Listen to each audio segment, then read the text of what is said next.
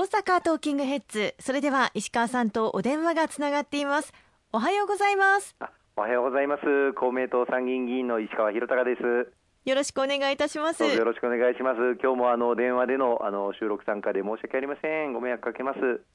石川さん近況はいかがですか？はいあの今現在国会では参議院の予算委員会が連日開催をされておりまして、はい、来年度予算のあの年度内成立に向けてですね精力的にあの審議を続けさせていただいております。私あの参議院予算委員会の今公明党の理事をさせていただいておりますので委員会の運営にあの万全を期していきたいと、まあ、毎日あの朝から晩までずっと6時間、7時間あの座りっぱなしの日もあるんですけれども、うん。はい、あの全力で頑張っていきたいと思っております。そんなお忙しい中、今日もありがとうございます。とんでもありませんさあ今週のテーマなんですがさらなる支援策ということで、えー、新型コロナウイルスの感染拡大が始まって大体1年というところでしょうか？そうですね。最初の日本国内において新型コロナウイルスに感染された方の患者が報告されたのが昨年の1月14日でした。あの中国武漢市に滞在歴がある方の、まあ、肺炎の報告があって、まあ、それからもう1年2か月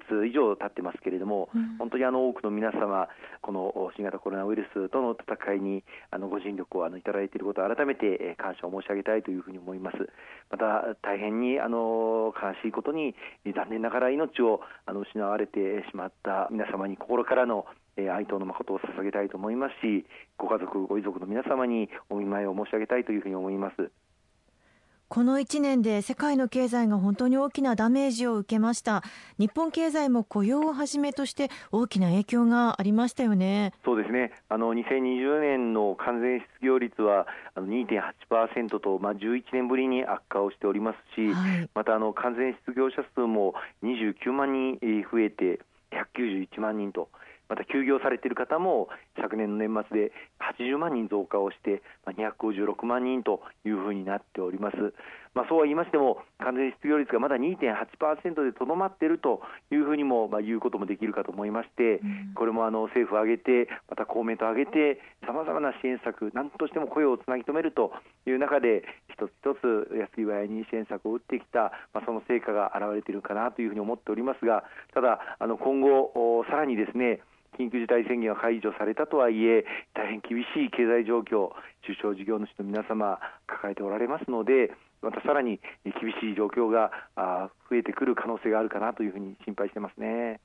さまざまな支援策を行ってきたということですが例えば個人向けには一律の特別定額給付金そして緊急小口資金などを行ってきましたよね。そうですねあの昨年の4月、公明党山口代表、当時の安倍内閣総理大臣に直談判をさせていただいて、まあ、異例中の異例ではありましたけれども、一度与党として国会に提出した予算案を修正をして出し直すというその中に今1人一律10万円の特別定額給付金を盛り込むことができました。またそれ以外にもアルバイトができなくなってしまった学生さん向けの緊急支援策やあるいはイベントが完全になくなってしまって収入が全くなくなってしまった芸能芸術関係の皆様音楽関係の皆様そうした皆様への支援策さらには今おっしゃっていただいた個人の暮らしあるいは収入が激減してしまっている中で一時的な生活費を必要とする世帯の方々に緊急小口資金あるいは失業などで生活の立て直しが必要な世帯の方々への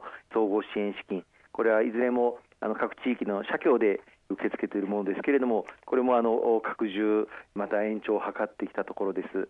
さらにはあの家賃を需要や収入源で払えない方々に利用いただける住居確保給付金というのがありますが、はい、これも原則3か月なんですけれども延長して9か月まで家賃相当額が支給される、これは返済する必要がございませんので本当にあの多くの皆様に活用あのしていただいております。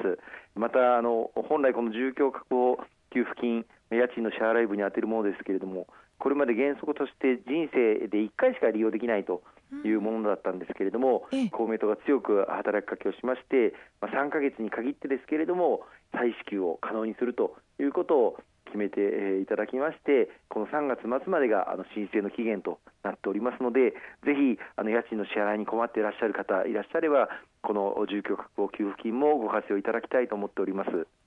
そして企業向けには持続化給付金をはじめとして雇用調整助成金など事業を続ける策そして雇用を続ける策を行ってこられたんですよね。そうですねあの昨年の4月、まあ、緊急事態宣言1回目が出されてから休業あるいはあの人通りが本当にあの限られてしまった中で事業の継続が大変厳しいという中小企業の皆様を何としてもこのコロナを乗り越えていただくための支援策を拡充また創設してまいりました。最大個人事業主100万円法人200万円の持続化給付金あるいは休業された場合に休業手当を国がすべて肩代わりする。1人1日1万5000円。月換算しますと月33万円の休業手当を毎月支払っていただく雇用調整助成金。雇用をつなぎ止めてくることができた、それによって完全失業率も、まあ、あの失業される方も増えてはいるんですけれども、今のところ、まあ、2.8%台で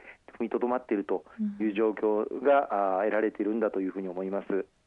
そして感染拡大防止に協力いただいた飲食店などへの協力金制度というのもありますよね。そうですね新型コロナウイルス感染症との戦い進めてくる中で、やはりあの飲食を介した感染拡大、あるいはクラスターの発生ということに焦点を当てた取り組み、戦いをしていこうというふうに、専門家の皆様のご意見をいただきながら取り組んでまいりました。そのためには大変恐縮なんですが、あの飲食店の皆様には営業時間、時間短縮要請を特に感染が拡大が続いている大阪をはじめ緊急事態宣言が出されている地域では営業時間の短縮をお願いをしております。その代わりに、まあ、1日あたり最大6万円の営業時間短縮要請に応じていただいた方々への、協力金、まあ、月に直しますと180万円になりますが、それをお支払いする制度が創設、まあ、拡充をされてきたところなんですよね。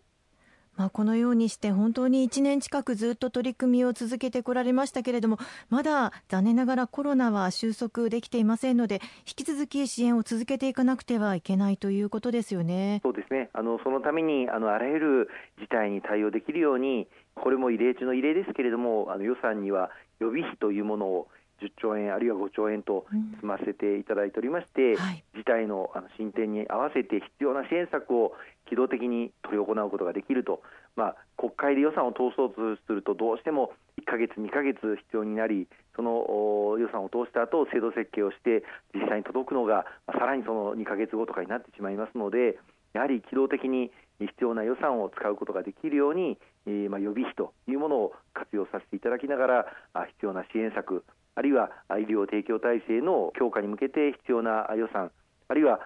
今、変異株というものも着目されておりますので、はい、海外から来られる方々への水際対策、これの強化ということ、こうしたことに機動的に対応できる予算も確保させていただいております。まあ、そういった中で成立をさせた2020年度第3次補正予算ですけれども、この中に一時支援金という支援策がありますよね。この支援について詳しく教えていただけますか？はい、ありがとうございます。あの先ほど時間短縮要請に応じていただいた飲食店の方々に1日6万円の支給があるというお話、まあ、協力金のお話をさせていただきましたが、飲食店以外の事業主の皆様も大変な打撃をこの緊急事態宣言が発令された中で出ております。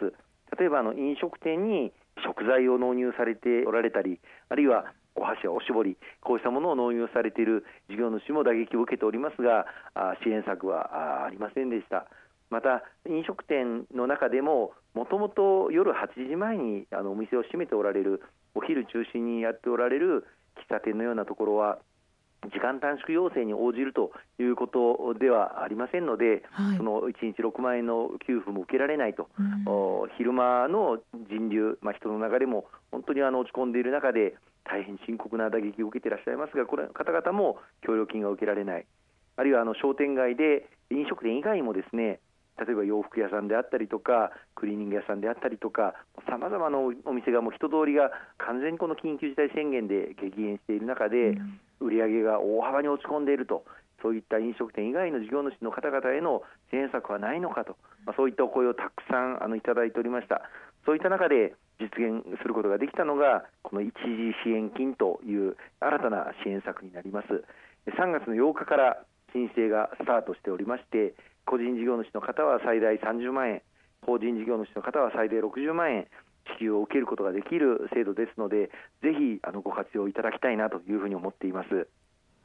そうですね。ぜひあの該当される方は、えー、直接確認をしていただきたいですね。そうですね。あのこの1月、2月、3月のいずれかの月が昨年あるいは一昨年と比較して売上が半分以下に減っているという事業主の方が対象となります。あの昨年、先ほど申し上げた持続化給付金というものがありましたが、はい、それはまあ年末までの8か月でまあ最大100万円、200万円という支給でしたけれども、うん、その第2回目の緊急事態宣言版というふうに考えていただければあのいいのではないかというふうに思っておりますので、ぜひあのご活用いただきたいと思います。